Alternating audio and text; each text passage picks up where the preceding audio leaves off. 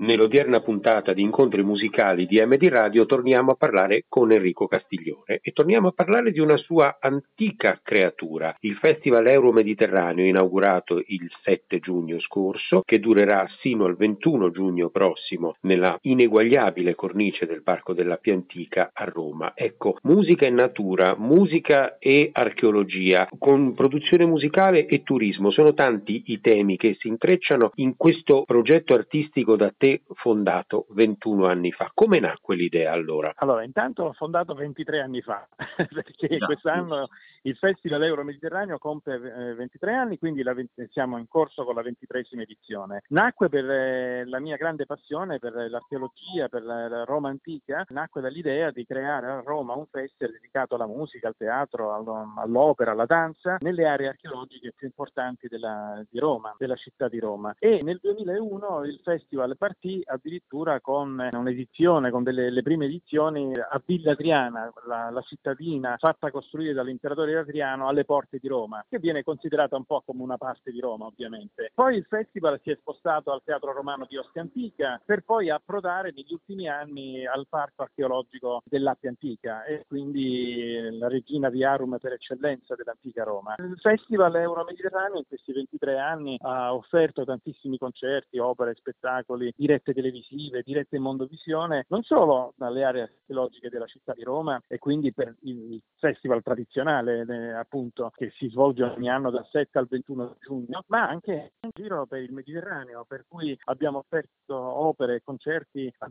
Endos, al Teatro di Erode Attico d'Atene, a Malta, a Smirne, a Efeso e così via. Quindi insomma il Festival Euro-Mediterraneo va, guarda ben oltre i confini di Roma, ma per quello che riguarda la partecipazione del pubblico romano, torno a farti una vecchia domanda che mi sta molto a cuore, da persona che eh, passa da più di da quasi 30 anni le sue estati praticamente sempre a Roma. I romani sono dei buoni turisti secondo te della loro città anche per quello che riguarda le iniziative culturali oppure manifestazioni di questo genere come questa e come altre consimili sono per lo più appannaggio dei turisti stranieri? No, noi abbiamo avuto fin dall'inizio una ottima partecipazione del pubblico romano, il pubblico che ama la musica, che ama l'opera, che ama il teatro, non posso dire altrimenti. Certo, il Festival Euro Mediterraneo si svolge sempre dal 7 al 21 giugno, diciamo in piena estate, partiamo e concludiamo con il concerto per il solstizio d'estate del 21 giugno, quindi diciamo dalla primavera passiamo all'estate ed è il periodo ideale per il turismo, anche per il turismo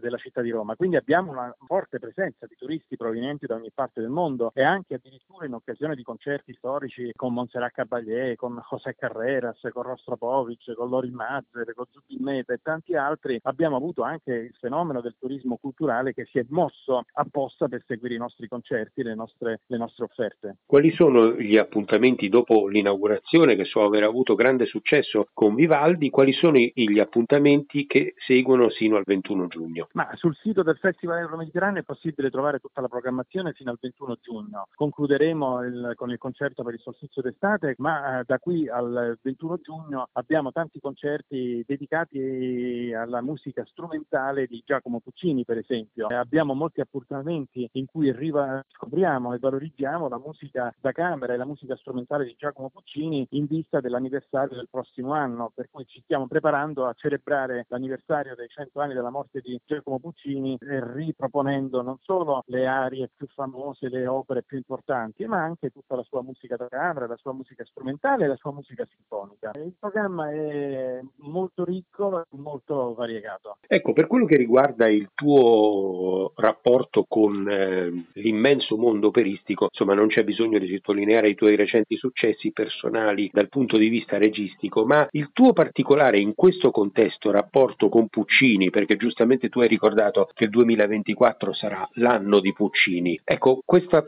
questo autore, questo genio assoluto, incontrastato della musica italiana e del, e del melodramma, che cosa rappresenta nel tuo personale itinerario artistico? Ma io quando ero giovane ero sinfonico puro, sentivo e ascoltavo eh, mi sono appassionato alla musica sinfonica in maniera molto viscerale. Poi mh, ho ascoltato la Tosca di Puccini eh, cantata uh, dalla Callas, con la Callas, eh, con, diretta da Victor De Sabbat e lì ho scoperto l'amore per, per, il teatro, per il teatro musicale, per l'opera, per la lirica. Per cui io che odiavo la lirica a vent'anni ho improvvisamente cambiato tutto e quindi sono diventato un grande amante dell'opera e anche di Puccini che rappresenta probabilmente il mio um, compositore di riferimento. Io ho messo in scena quasi tutte le opere di Puccini, mi manca ancora La fanciulla del West e La rondine in tutto il mondo e è senz'altro il compositore che mi dà maggiore soddisfazione dal punto di vista musicale, per il tessuto orchestrale, per la ricchezza armonica e orchestrale delle sue opere e anche per la melodia, la classica melodia italiana che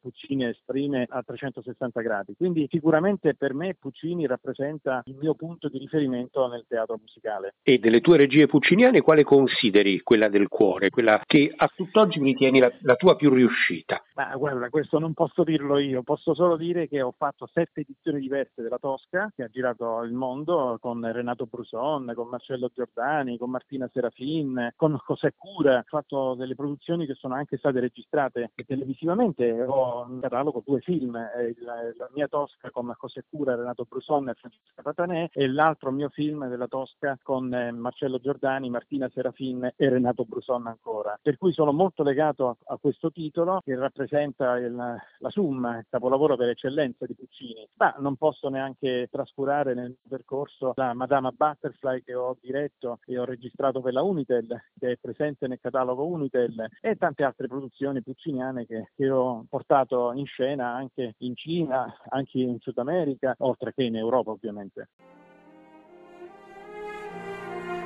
Va, Tosca, nel tuo cuor s'annida scarpia.